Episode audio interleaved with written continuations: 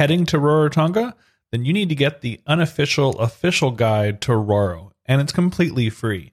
The helpful 8 page PDF gets you completely ready for your holiday to Rarotonga.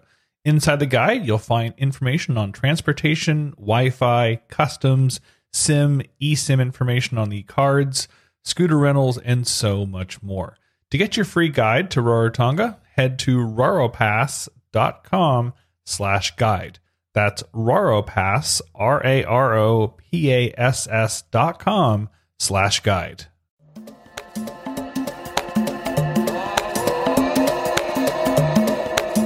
Welcome to the Kia Orana Podcast, your audio air bridge to the Cook Islands, and a show about what you will find and what you will not find in the Cook Islands. And here are your hosts, Chantal and Hayden.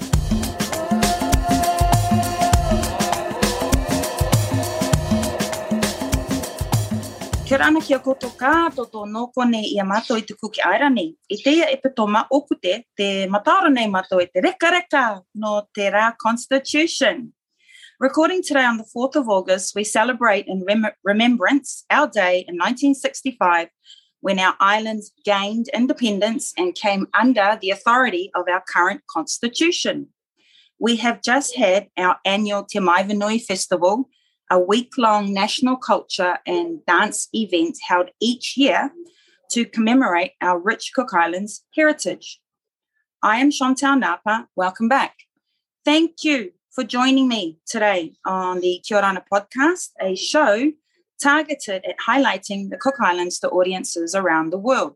Welcome the news that Caren Rangi has been mandated by the government to be the next chair of the Arts Council of New Zealand, Toi Aotearoa.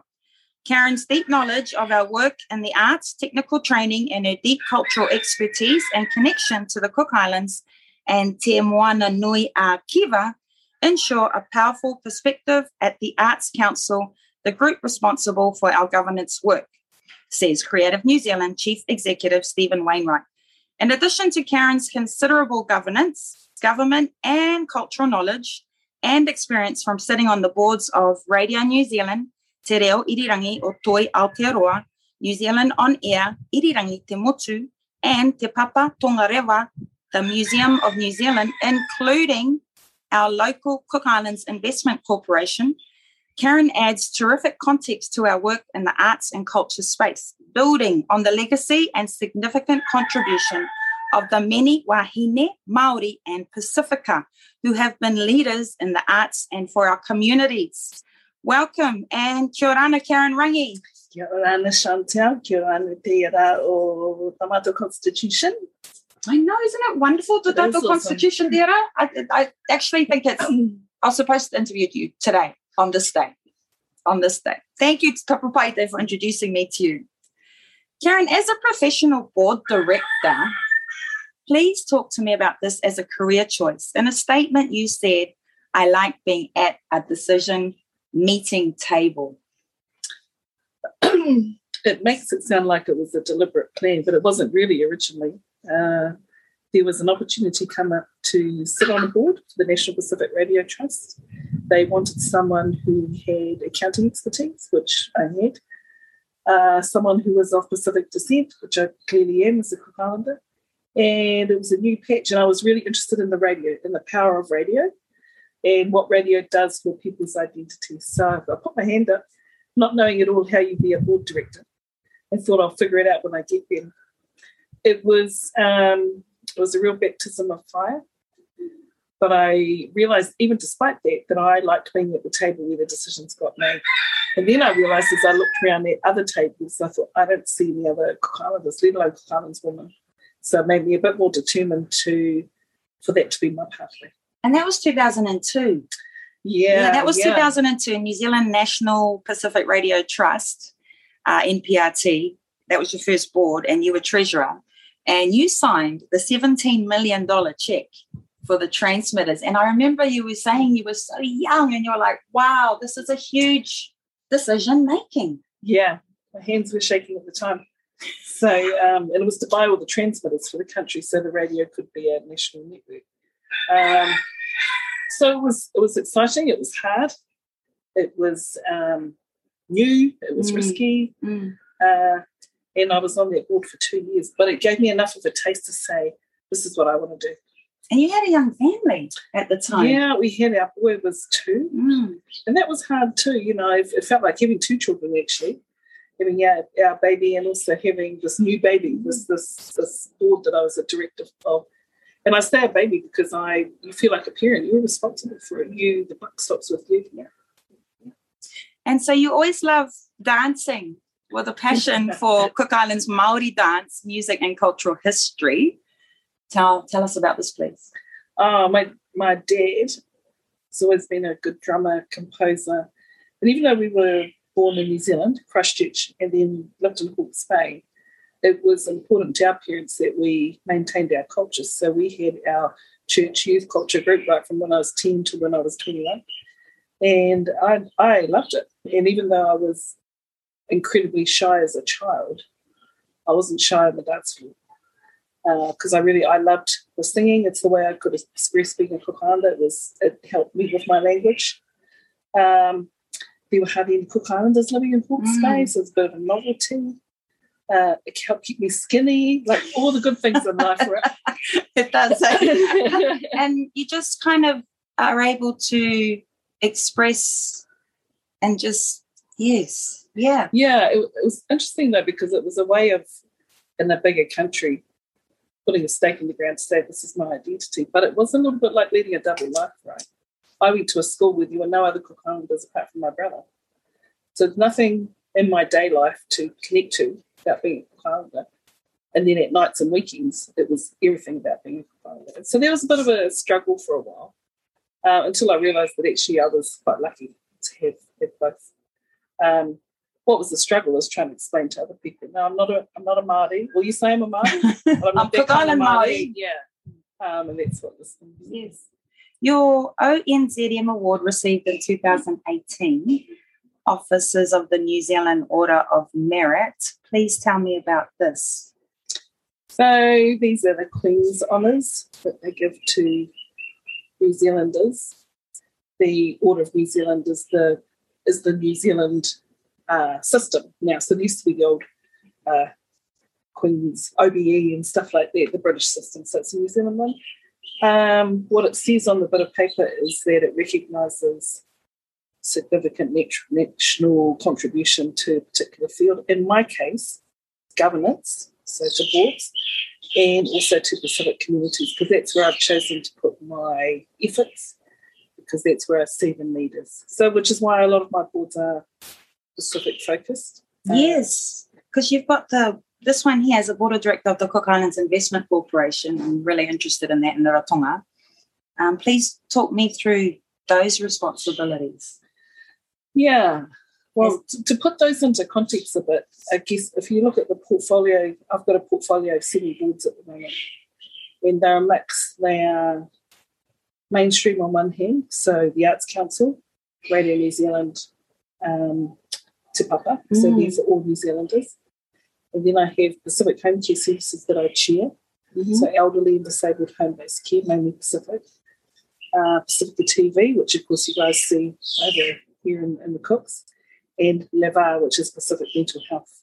So I've got kind of a, a, good mix. Um, but the opportunity to be able to take that experience and contribute it back here was just too good to turn down.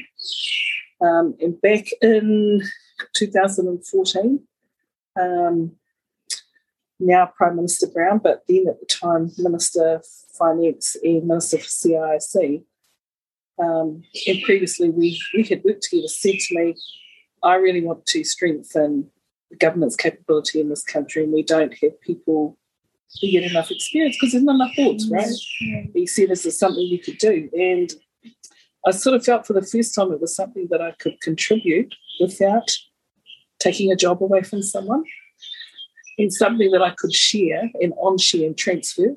So not just come and do it and over off home. And I could still be based in New Zealand but contribute. So it's been the ideal job for me. And I didn't even know there was going to be a job like that. Because here in the Cook Islands, our level of contribution and responsibility in our decision making at a governance level that you're a professional at, um, could this be improved? Do you think? And if so, how? Oh, look, I think it could be improved everywhere. That, that includes the boards I'm on in New Zealand. So the Cooks is not alone in that.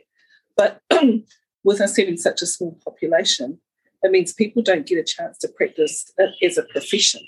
And that's what could be Mm. because you don't get enough opportunity. Mm. So it's not that we're short on skills. We have got great people who've got skills to contribute to boards. Um, what did need to be improved, though, was a more robust system of identifying those people, um, recruiting them to come onto a board, inducting them properly, and supporting them and training them while they were there. So six years ago, there wasn't a system. Now there is. So we, if you want to be on a board in this country for the commercial parts of government, you have to sign up to a database um, and you have to demonstrate what set skills you've got. You have to sign up to agree to go to training because we say this is a profession you need to keep continuing to improve. Um, you've got to be really committed to the work. And, you know, I've always said to people, you're on a board, it's not for the faint hearted. I think people think it's easy, right? I put no, it's not. But I do remember I was like, I wrote that in our little notes here because you know you're you're like, what's your been your greatest challenges in the world of governance? Um, in another statement, you said skill sets needed to sit on boards are not for the faint-hearted. I like this. Yeah, and I think skills, in fact, probably technical skills are the easier things. Lots of people have got technical skills, so I can bring accounting skills, for example. What's not for the faint hearted is that you've got to have courage, you've got to have independence and objectivity, you've got to be, you know, speak your mm. mind, you've got to be prepared to call out bad behaviour of your other mates, right? And in fact, your your board members that you sit with, they don't have to be mates, but you do need to understand each other so you can collectively make good decisions. So you've got to you've got to work at it. It's, it's like a marriage. You have to work What at a it. good metaphor. Yeah. What a good metaphor.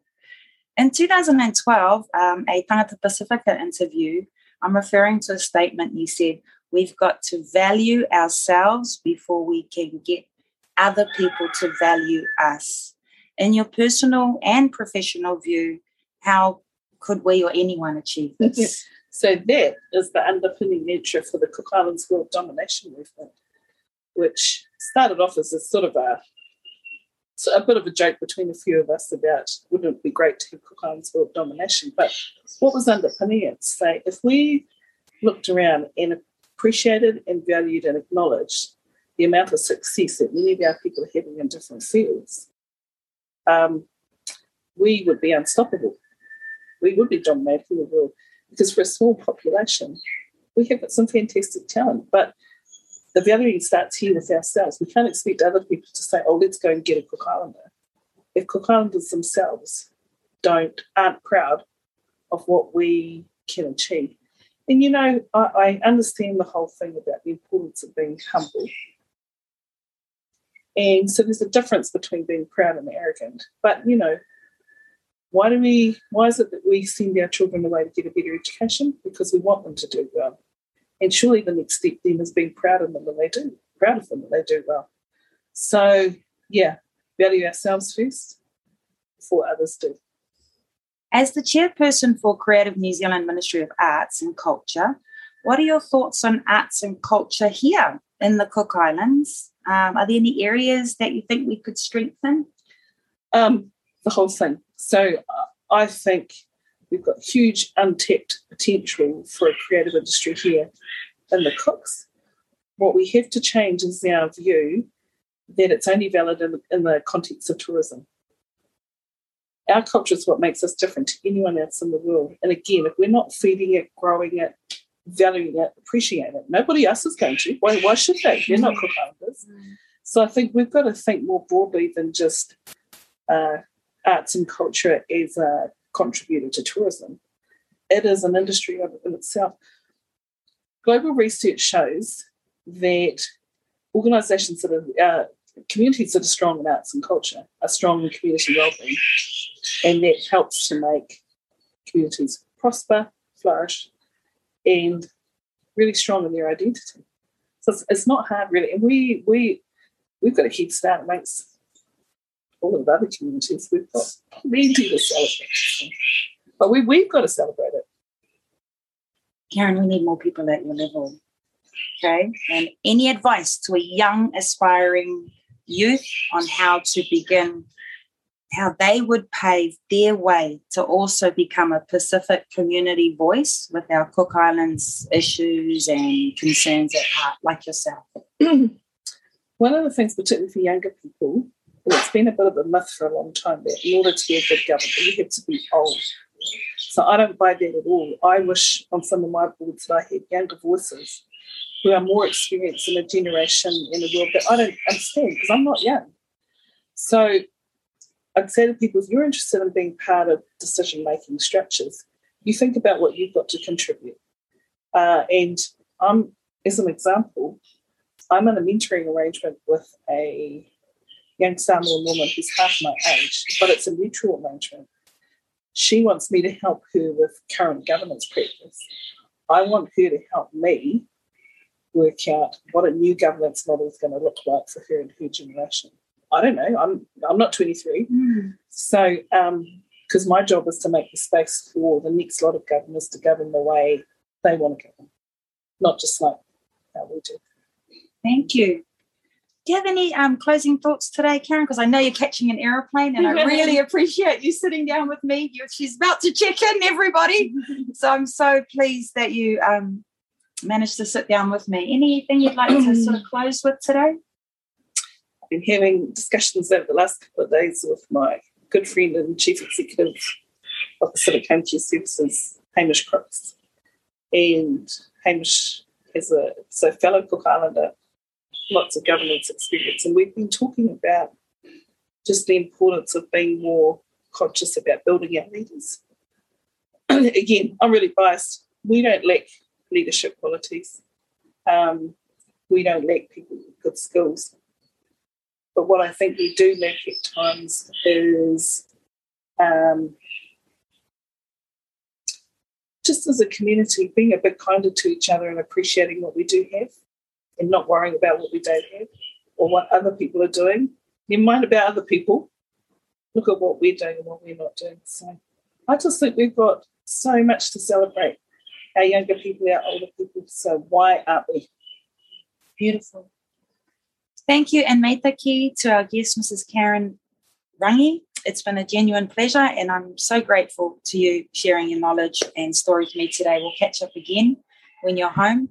Thank you to our listeners for tuning in. This is a passion project for me, and I appreciate you all listening into our Cook Island stories.